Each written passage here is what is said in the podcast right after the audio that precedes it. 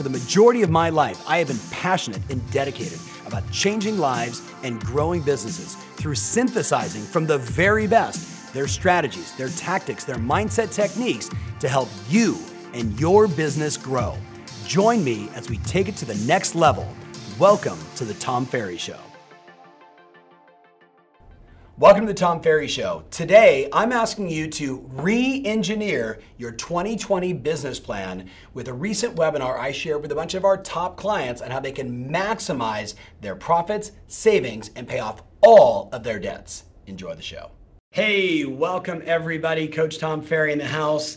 Uh, thank you so much for joining me. It's also one of my favorite times of the year because, you know, quite honestly, I'm not like a New Year's resolution guy. I, you know, I don't really go there for some reason. But what I love to do is set new intentions for the year. There's just something magical about like looking at what happened in 2019 the good, the bad, the ugly, the highs, the lows, and everything else, and really dissecting, you know, really, really being honest about, you know, how many days did I actually prospect? You know, how many open houses did I actually do? You know, where did my business really come from? And what did I really do to make that happen?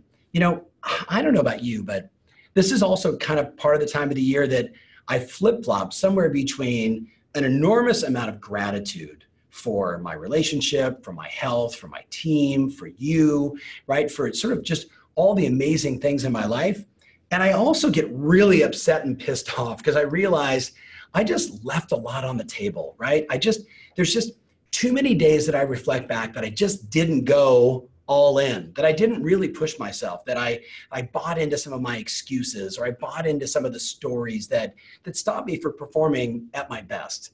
And I, you know, I'm sure as I'm saying this, I know you can relate, right? And then I say, like, what are my intentions for next year? Like, how am I going to get a little bit better in all the areas that matter most to me, right? As a coach, as a husband, as a father, physically, financially, spiritually. I look at all those areas and then I set my intentions. Because you know what I know? You know what I know? As much as the sun's going to go up and the sun's going to go down, it doesn't really matter what happened in 2019, if I can get more certain about what it is that I want in 2020, if I can design a better plan and I can create the structure and accountability to execute at the level that I need to, and I really push hard, and I really push hard, you know what? I can make 2020 as much as I like to do. I've seen people literally go from selling 18 houses to 50 houses in one year. I had one of my personal clients go from zero to 62 his first year in the business. If you can design the plan and follow through, anything is possible. That's what's beautiful. And one of my intentions from 2020 to 2030 is to help more clients become wealthy. Now, I use the word wealthy and I'm referring to rich. I'm referring to money. Show me the money. Now, I know because I have spiritual wealth and I've got health and vitality wealth and I've got friends and love wealth. I'm talking about your business. Here's what I want I want you to have zero debt and I want you to have, ready, financial security. That's what I want. So here's an important exercise, and you're going to see how critical this is because if you truly want to make 2020 amazing, what would be more amazing than having financial security and being debt free in 2020? Wouldn't that be great? Now, you might say, should I pay off all my mortgages if I own invest, investment properties? Eh, probably not. But all the stupid debt, all the 19%, if, you, if you're 42 and you still have student loans, might be time to finally pay those off as an example. I want you zero debt free except for mortgages. So there's seven numbers, excuse me, six numbers that I want you to know. So please write this down because it's not inside the plan. So please write down these six numbers. Here's the exercise. Number one, I want to know how much outside income do you get on an annual basis? How much outside income do you receive on an annual basis? Now, that, that could mean you have a spouse who has a job, right? So my spouse makes, you know, uh, $42,000 after taxes. So I'm going to write that in, $42,000 after taxes, right? So now I know I've got that number, right? If you have no spouse and you have no job, maybe you got a trust fund, maybe you got six rental properties. I don't know, but you know if you have outside income, right? Number two, I want to know what does it cost you on an annual basis to run your household, to run your home? So your mortgage, your rent, your car, your insurance, your food, your you know your groceries, the you know, the cost to maintain your property, right? What does it cost you to run your house? Now that could also include vacations that you set aside every year, things you want to do. I'm sending my kids to college, right? All the all the expenditures you have that are on the personal side. And I want you to total it up. And what blows me away, because I've been doing this exercise a lot, because it's that time of the year for so many of my enterprise clients, is I'm blown away by the number of people that have no idea. And what I would challenge you on, my friend, is if you don't know what it costs you to run your household, look, I'm not dogging you. Take your checkbook, get your credit cards out, get your statements, and just go through one month. And then after you throw up in your mouth and realize how much money you're spending on all this stuff, I just want you to create that awareness.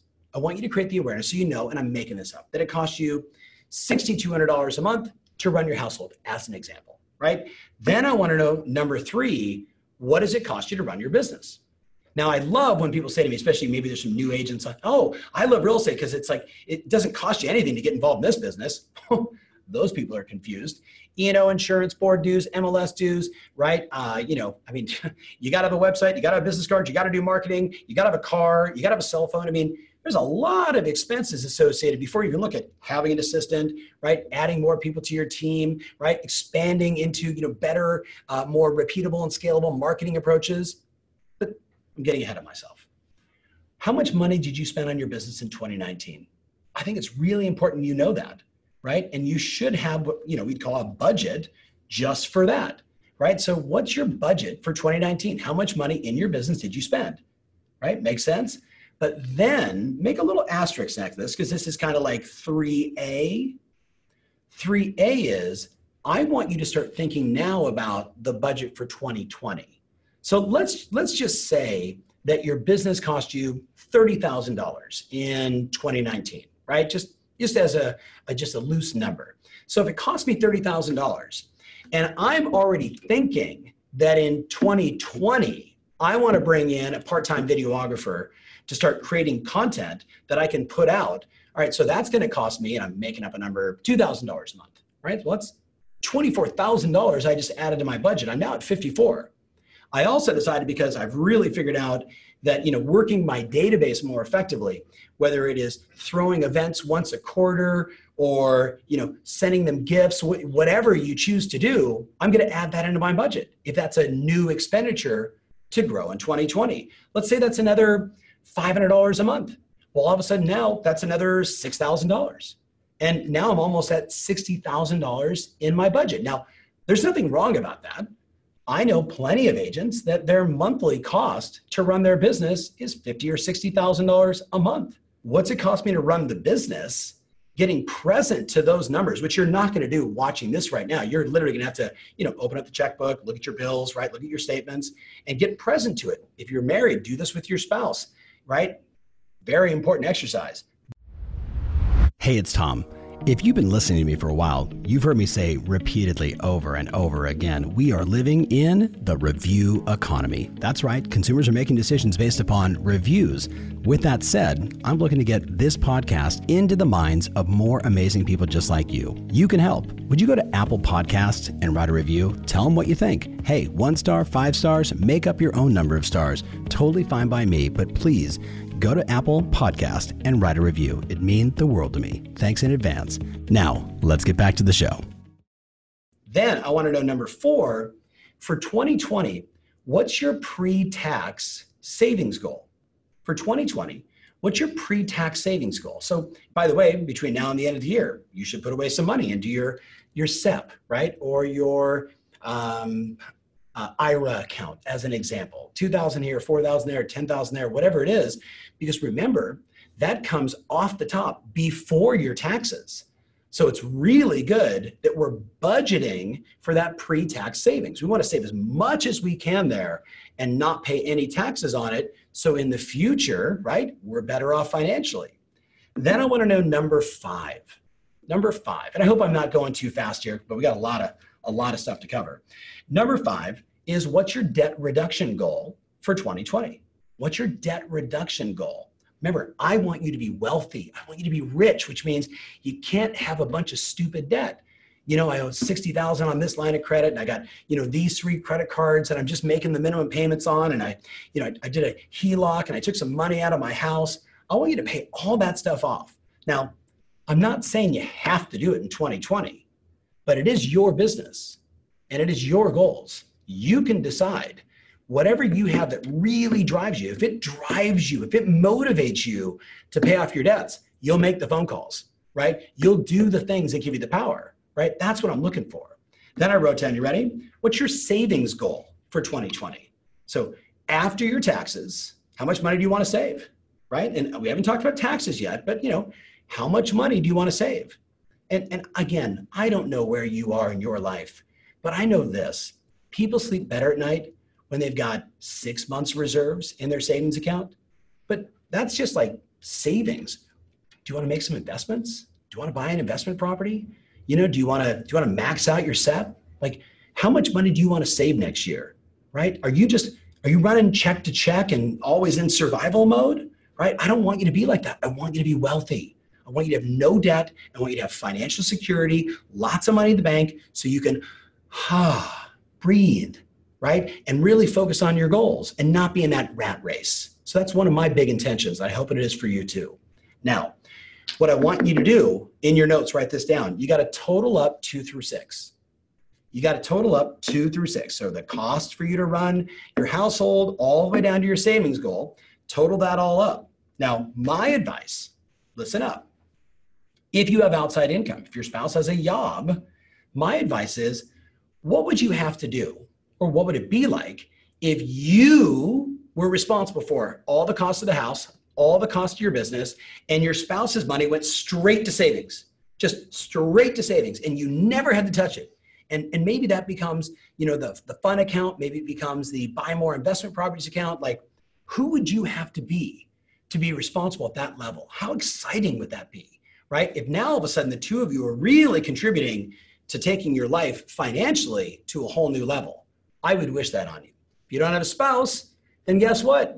You're like me. I have a spouse, right? But it's all on me. I got to go produce. I am the breadwinner. I got to go make the money. I think of uh, Marty Gellens, all these amazing women that I know that that's what they do. They are the breadwinner. They go make the money. They make it happen, and you can do it too. But I also wrote down, you ready? What I need to know above and beyond, if you choose to do that, is take that number two through six and total it up. And then let's be honest if you live in the state of California or New York, you're probably at an average of 40% tax.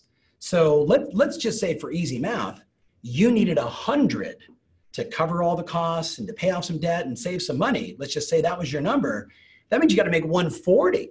And I would even argue you're probably safe to say make 150 so you have enough money set aside to make your quarterly tax payments. Does that make sense? I want you to be rigorous about debt reduction, saving, paying your taxes, and making sure that you are getting wealthy, paying off your debts, and being financially secure. So I know it's a lot there because I've given you three exercises before I even asked you to think about your plan. But I think you can see now like why I'm sharing this because I know like you're going to set some intentions, but if your behaviors are over here and your intentions are over here, how else am I going to align your behaviors? I don't make my phone calls, but I want to pay off my debt. I want to save more money. I want to have those experiences. I want to have that life that I'm dreaming about in 10 years. Like this is your intention, but if these are your behaviors, your behaviors always win. So I'm trying to figure out right with these three exercises how can i get you to naturally align so you just start doing the work that's going to cause you to get what you want does that make sense right? We don't always like it. I don't always like getting up at 4:45 in the morning, but if I want to be healthy and stronger than my two boys at 18 and 20, I got to get my butt in the gym. Does that make sense? I've got to align those behaviors. That's the deal. By the way, on the financial side, please add one more thing. Please add one more thing. You ready? If you pay off all your debts, right? Remember that 2 through 6 number, right? Plus your taxes and you get real honest about that, then you think about wait a minute, what's my commission split at my company? So I probably need to add a few more dollars to it, right? Got to got to add a few more dollars to you know working at your brokerage and all that they do for you, and it is a lot, my friends. All you got to do is look around. It's a lot, right? So maybe now that 140 is actually 160, 170, 180, 190, 200. I, I don't know what your split is, right? But I got to factor that in. And then, please write this down. I want you to divide what your total gross commission income needs to be by your average sales price and average commission. So the first one is to look at what already works. The second thing, please write this down in your notes. One of the primary strategies for growth is the adding strategy. The adding strategy. So the question you want to ask yourself is kind of knowing me, like you, right? Knowing myself, what should I go after in 2020? Where should I put more concentration? I'm already going to get better at what already works. Now, what am I going to add? So I got a list for you. Ready? Here's 10 opportunities I think you should look at in 2020. Now, number one, of course, is your database, right? Number one, write it down. How can I get better at my database? How do I get to 10% conversion to people that know, like me, and trust me? And 1% to 2% of all those other, other people that are in my database. Number two, agent agent referrals. Um, what are you doing? Are you networking? Are you coming to Tom Ferry events? If you're one of my coaching members, that's a big part of what we do. You know, in your brokerage, in your brand, have you gone to census.gov and looked at where are people moving from and to from your city, right? So you can relate and connect with more agents in those cities to find opportunities. Number three, we published at the summit 37 different referral sites that you can sign up for. Now, these are arbitrage plays where they're going to ask for a 25 or 30% referral fee, but there's 37, and I think you should be on every one of them. Number four is geographic farming, right? If you don't have a farm, you've chosen not to have an annuity of transactions every year. Every agent I know that farms with the basics of our plan two mailers a month, hold open houses, run some social, you know, uh, ads on Facebook around there. You know, they're going to get seven, eight, 10, 15 transactions from that farm of, you know, 600, 700, 800 homes. Yes, it's going to cost you a little money on direct mail, but again, I want that annuity, right? Just like my database is so automatic, I want that same automatic. Then obviously number five, open houses huge opportunity, especially in 2020. The millennials are showing us they come out in droves to the open house. The difference is they walk in now and they're already looking at it to see does the photo actually match up with the house? And you know you got to be more prepared than ever to talk with the 78 million new buyers coming in the marketplace that want to bring in their friends and their buddies and their parents to check out the house. You know the program. Number six, Zillow, Realtor, Google as an example. So I'm going to spend money on advertising to generate opportunities. Number seven, I'm going to create content. I'm going to shoot videos, create content. I'm going to become the trusted brand in my marketplace. All right, back on the list. Number eight, if you have expired listings in your marketplace and you're a good human being, you should help those people. Number nine, same thing with for sale by owners, right? By the way, for new agents, I'm a huge fan of FSBOs and expireds, especially for new agents. Do you want to know why? Do you want to know why?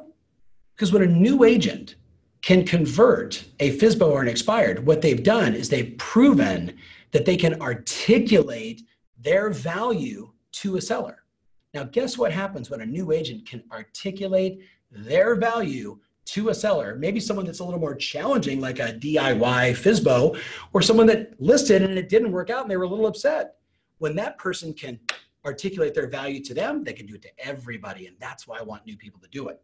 And then obviously, number 10, not always as popular, but you got to look at it is death, divorce, and defaults, the three Ds. So here's my point there's no wrong way to generate clients. But what we know is if you want to grow your business, you got to do better at what already works. And then you want to add new sources of business adding new sources of business with realistic expectations for how many transactions you can do. So that's that's all that next part of the plan. Now, by the way, again, if you need help, call my office, right? Or go to tomferry.com forward slash 2020, book a consultation. Let us help you with that. Hey, thanks so much for watching the show. Got more questions? Send me a text 949 216 5466. 949 216 5466. Text me right now. If you want more information about this episode, including my show notes, mentions, links, and everything else, make sure you visit tomferry.com slash podcast. That's tomferry.com slash podcast. Thanks again and talk to you soon.